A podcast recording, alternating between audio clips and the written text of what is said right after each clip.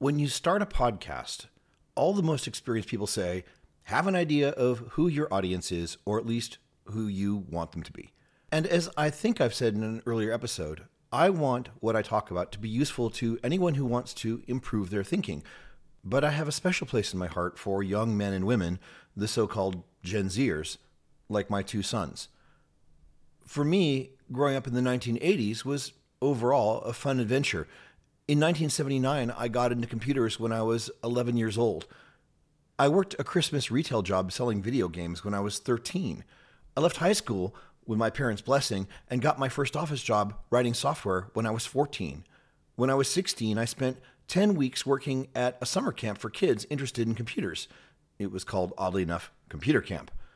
But I had been studying and working with computers since I was 11, and by that time I also enjoyed passing on what I know. It was a huge experience for me as the youngest member of an educational staff where I was no older than some of the campers. And I made friends who I am still close with today. When I was 17, I was hired as Sega's youngest ever video game programmer. I lived in Los Angeles and the job was in San Diego, so I bought my first car and rented an apartment. Since I was still under 18, my parents had to co sign the lease with me, and I still couldn't use the apartment's gym facilities because their insurance only covered legal adults. I went and found another better gym anyway. I've come so far since then and had many more adventures, some of which have been very painful, but all of which have contributed to making me the man I am. It's hard for me to believe that I'm actually pushing 60 now, but because of some good decisions I've made, including starting to lift weights when I was 14, and no doubt some good luck as well, I'm still healthy and fit. I actually get a lot of compliments on my physique, and believe it or not, I frequently get people approach approaching me wondering whether I'm an actor or celebrity of some kind. You know the episode of Game of Thrones? I'll ask. Yeah, they say. I wasn't in it. But I'm doing some of the best work of my life teaching teams how to solve deep problems together and creating software that supports the process. I'm also happily married, and my younger son, who turns 18 soon, lives with me and I'm helping him prepare for his launch into adulthood. I think about him when I record these episodes, and I try to put something into each that I hope he will find useful. He's also my video editor, so I know he'll hear what I have to say. And yeah, I also give him dad talks on various occasions, with him giving me the obligatory teenage eye rolls. Since I'm expecting and hoping that a good chunk of my audience will be in their late teens, I asked my son to reach out to some of his friends and see what sort of advice they were looking for what were some of their concerns about moving into adulthood that they might be interested in hearing. One of the questions that came back was, What three pieces of advice would you give to your 18 year old self? So, in this video, I'm going to try to answer that. In future videos, I'll answer more of the questions I've gotten, and please leave your own questions in the comments. Since my focus is in teaching people how to think, not what to think, I'm usually not going to give a straight, you should do this sort of answer. Ultimately, the decisions you make are your own. That's part of being an adult. But I'd like to help you get equipped to make the right decisions for you. The problem in giving my younger self advice is that since I know all about my 18 year old self, the advice I'd give him is sort of specific. At that age, I knew I loved technology and that I was going to work in it. I knew I didn't want to go to college. I love teaching myself. That's called being an autodidact. My mother, a psychologist, raised me with a keen interest in the workings of my mind, and we shared an interest in personal development. So I had a lot of advantages. Oh, I had certain blind spots too. But if I could, like in the movie Back to the Future, hop into a time traveling car and go back to meet my younger self and try to fill in those blind spots, and if my younger self had taken that advice, my life would probably be very different. Quite possibly much better in some ways. But I wouldn't have married who I did, when I did, Obviously, that means I wouldn't have the children I have. I would have managed my finances quite differently. I wouldn't have the story of my divorce, really learning about myself, and finally getting remarried, this time to a woman who was right for me. So, my mind boggles at actually giving advice to my younger self. It might destroy the very fabric of space time. But if you're just approaching your adulthood, then your story isn't even barely written yet. And yet, you're probably facing some of the choices and have some of the same blind spots I had. So, I'm going to focus on a few of those. I won't worry about how this knowledge would have affected my life because I'm actually super happy with my life. So, I'm going to go over three things that my younger self didn't need advice on because he did those things pretty well, and three things that might have saved him some pain if if someone had mentioned them or he'd just taken them seriously when they did. So, first, I would have told my younger self to keep up the good work with the weightlifting. Fitness has always been an important part of my life, and looking good is a side benefit of feeling good. Whatever exercise you do, remember that it's not a goal oriented fix for anything in your life, it's an integral part of your lifestyle. Second, my younger self was always willing to ask people around him for help, for mentoring, for instruction, for anything he wanted to know about. He was never satisfied with what he knew, and he was always aware of how much more there was to learn.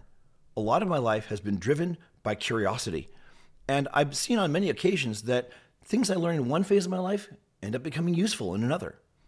If I wanted to know more about something, I didn't complain. I just went to the library. These days, with YouTube and the rest of the internet in our pockets, we've got even less excuse for not knowing something. Third, I had a pretty strict religious upbringing, and I was immersed enough in it that I really truly believed it and tried to live it even after I moved out of my parents' home. This one is sort of half and half because being told what sorts of behaviors are wrong and to be avoided did keep me out of a lot of trouble I saw other kids my age get into, like drug addiction and un- unwanted pregnancy. On the other hand, it also blinded me to a lot of the important aspects of human nature and how the world really worked. My own path eventually led me away from organized religion. And if you're religious, I'm not saying that that should be your path too. I'm just saying that I thought my religion had taught me everything I needed to know to get through life, and boy, did that turn out to be wrong. Okay, so what are the, some of the things I wish I had known? First, okay, well, this didn't apply when I was 18, but in my mid 20s, I seriously started dating a girl in my church.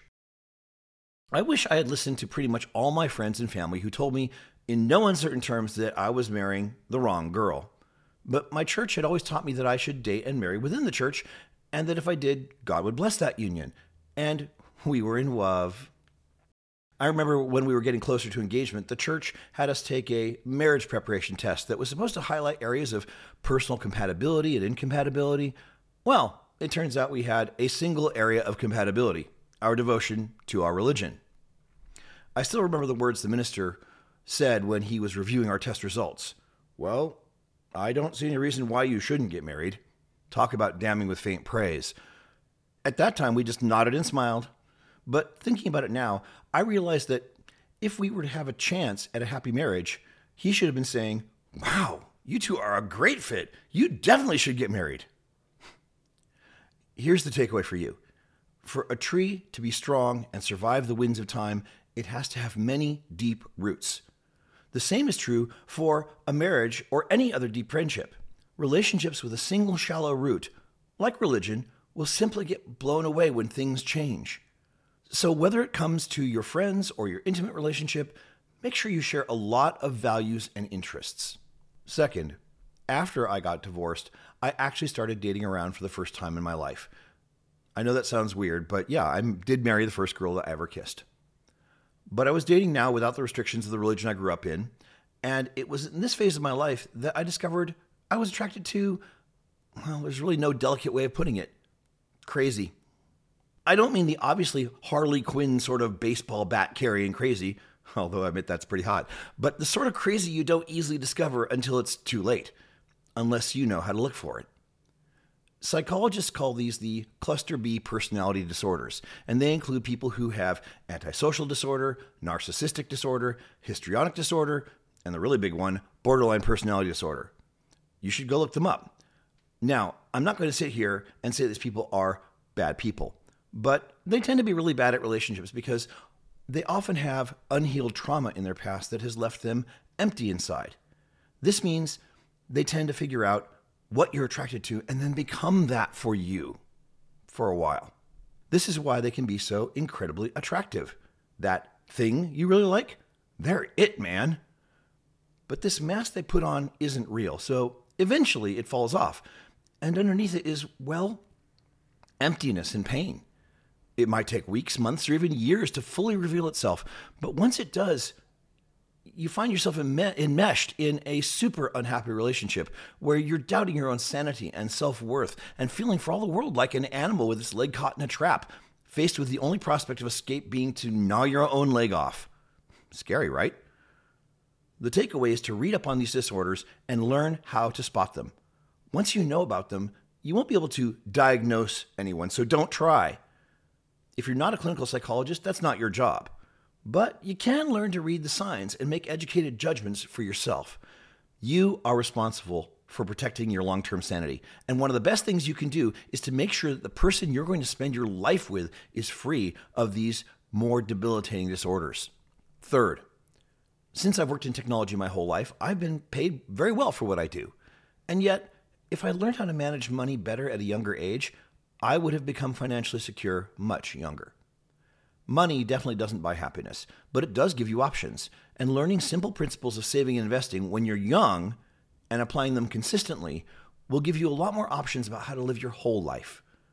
The book I've given copies to both of my sons is this one I Will Teach You to Be Rich by Ramit Sethi. Money isn't something you should push off thinking about until later in life. The time to really learn about money is right now when you're young. And frankly, public schools aren't going to teach you any of this. In future videos, there's a lot more I'll have to say about what young people should be learning and applying in their lives, but aren't learning in school. So, what did you find to be most valuable here? And if you're older, what are some of the best life lessons you'd pass on to, to today's young people? Let me know in the comments. And put your questions for future videos in the comments. See you tomorrow. Learn more about the world's premier critical thinking tool, Flying Logic, at flyinglogic.com. Help spread the word by rating and reviewing this show on your favorite podcast platform. Discuss this episode at bewareofwolf.com and keep raising the bar, whether the world likes it or not.